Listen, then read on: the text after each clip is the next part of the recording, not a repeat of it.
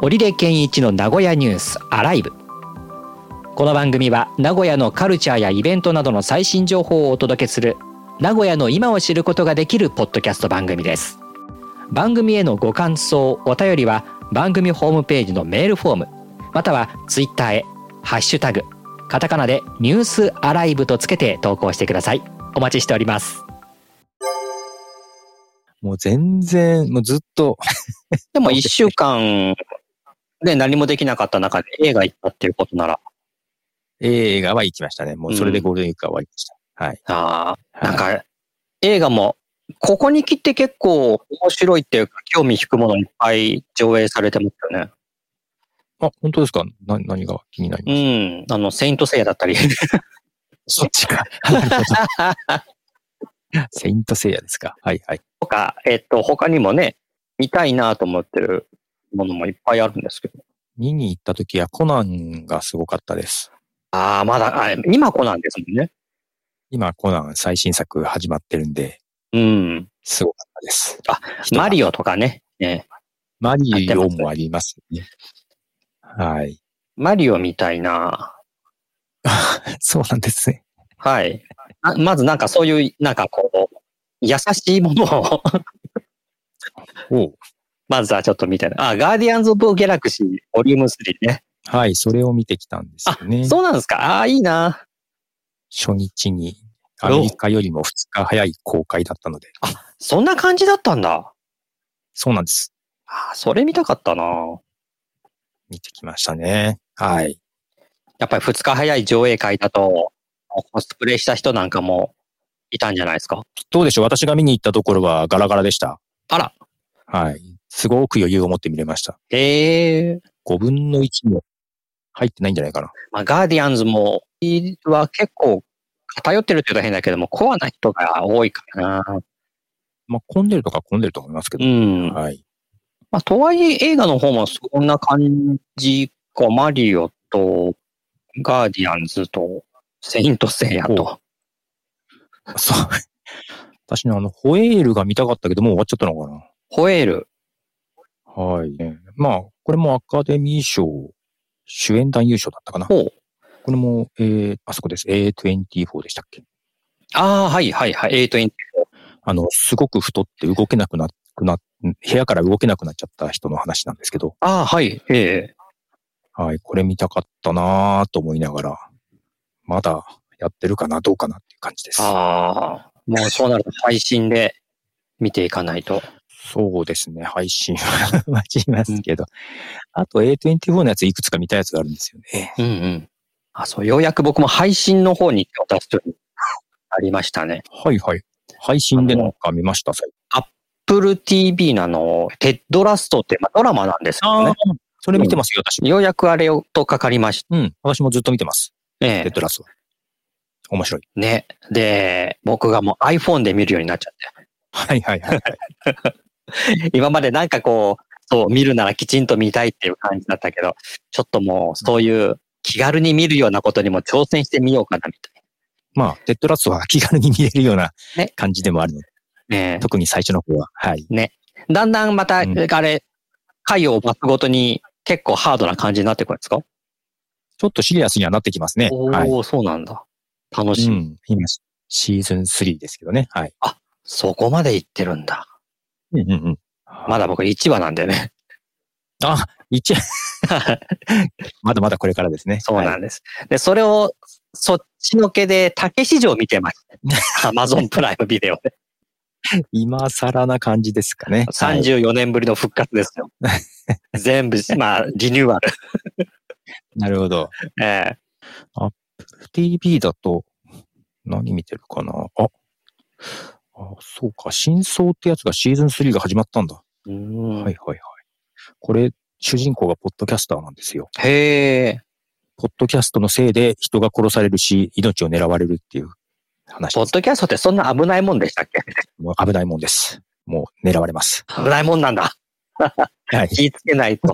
みんなやってるけど、気ぃつけないはい。気をつけないともう本当危険なんで。と。うわーもう、のこのこと変なところ入ってちゃいけないってやつですね。でもそうすると結構、ポッドキャストが題材になっている作品って、海外には結構あるんですね。海外にはまあまあありますよ。普通にね出てきたりしますしね。なんうんあとゲームとかにも、ポッドキャストが出てきたりとかしますからね。日本で言うと YouTuber みたいな感じなんでしょうかね。どうなのかなその、真相は元ジャーナリスト、新聞記者みたいな人がうんうん。自分あ、でそう不意になってるで事件を追うみたいな感じですけどね。日本であんまりないですね。フリーのジャーナリストがそういうメディアでやるっていうのは。そうですね。で、海外の方が、例えばブロガーとかも少し地位が高かったりしますよね。うんうんうん。その報道のところにブログやってる人は権限が入っあって入ったりとかいうのがありますけど、日本じゃ聞かないですからね、それはそうですね。うん。うんうんうんだから自前でやっていっても良さそうな感じするんですけどね。けどまあそういうのは結構チーム組んでやってますけどね。本当うんにちゃんと小さな会社っぽく。うん。そこにお金が集まる構造ってあるんですかね。どう、どうなんだろうああるんじゃないですかね。うん。コーナー取材してたりするんで。はで、それをもとに本を書いたりとか、トークショーをしたり。あ、はあ、あ、そうかそうか。まあそういう形で、こう、回っていけるっていうものがあるんですよね。うん。まあ、そうやって無理やりやってき作っていく感じですけどね。結構だから、イベントとかは、向こうのポッドキャスターとかは、よくやったりしますね。うん。まあこう露出もしていくっていうところで知ってもらうっていうのもあるだろうし。そう、この間配信の映画っていうことは、非常宣言見ましたよ。はいはいはい。非常宣言っていう韓国の映画。あ、韓国の映画ですか。はいはい。はあ、見てね。はい。あの、飛行機の中でバイオテロが起こってしまって、ほう。で、そこからこう、今のコロナの状況をちょっとこうが透けて見えるというか、それをこう、風刺じゃないけれども、こういう社会になって考えさせられる話になっていって、へーうん要はもう、汚染されてしまった飛行機、とん飛んでしまってる。はいはい。これがじゃあ、最終的に着陸できるのかできないのかっていう話なんですよね。ああ、コロナの最初の船みたいな感じですね。そんな感じです、そんな感じです。うん。はいはい。そういう話になっていって、ああ、こうちょっと、今までってそういうパニックものっていうのは、あの、うん脱出できるとか、あの、解決して終わりっていうような話が多かったけれども、今はそれにもう一つそういったレイヤーが重なって、深みが出てますよね。見ててうんそれはどこで見れるんですかもうね、終わっちゃったんで、映画は。配信で僕は UNEXT で見ましたね。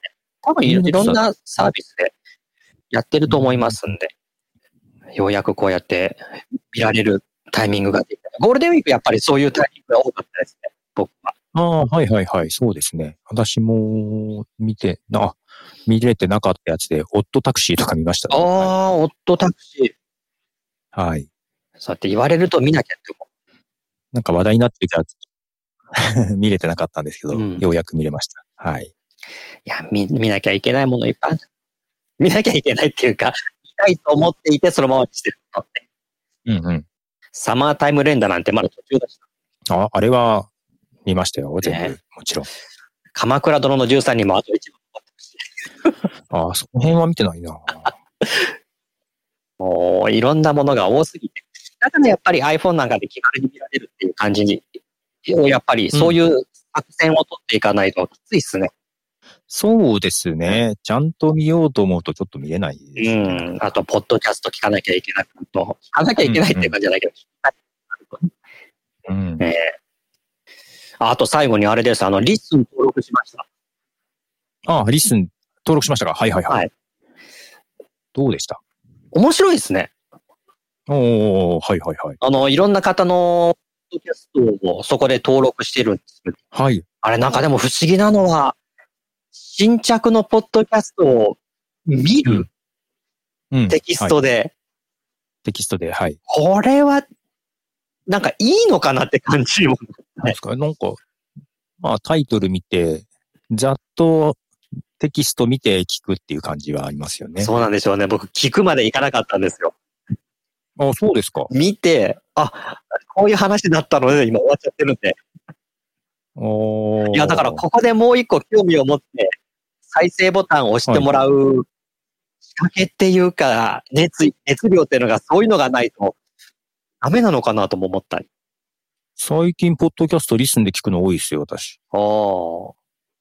とても増えてます。うん、でも興味があるものにが、視覚でわかるっていうのがいい。うんなんか、再生しながら見てますけどね、私はテキ本スト当ですか再生してる場所に自動的に移動するんで、テキスト、うんうんうんハイライトが。はい。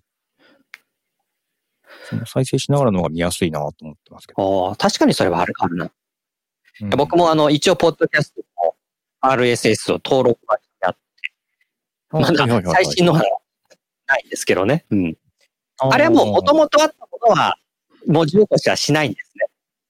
いや、しますよ。あ、しますはい。あ、そうなんだ。それは、どこから登録したんですかねえっと、リッスンから、管理画面からです。管理画面から、2016年とかそういうのが上がってるんだけど、本当だ文字起こし、古いやつも全部してくれるんですけどね。ええ時間がちょっとかかったりしますけど、いまあ一日経てば全然。あもう1日以上経ってるんで。また新しく RSS が更新されると行くのかなどうでしょう。ちょっとやってみないとわからないですね。うん。だから早々に新作を、なと思ってうん、RSS がどういう状況かによるな。 はいはいはい。うん、結構あの、下書きっていうか、非公開にしちゃってるのもあったりすると、違ってくるんですかね。どうなんだろうまな。あ、非公開はダダメだとは思いますけど、ね。非公。開のものは当然そう。うん。それが悪さしてるとか。いやー、そんなことはないはずですけどね。えー、登録した RSS は後から教えてください。 はいはい。はい。見たらわかるかもしれない。でもこれでまた、そうやって、告知がしやすくなった感じですよね。ポッドキャスト更新したんで、うんここ見てください。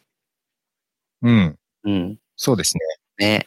どんどんどん機能増えてます。ますますちょっとこのあたり、楽しみなサービスだなと思ってます。はい。あとは頑張って更新だな。そうですね。織出さんのページを見ると、ちゃんと名古屋ニュースも入ってたりしますね。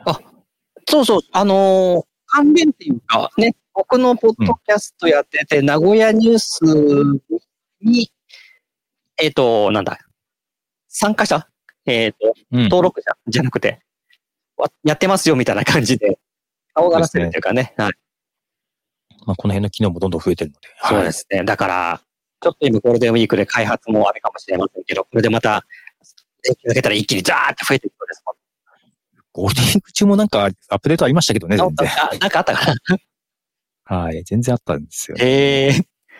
いや、その辺も楽しみだ。はい。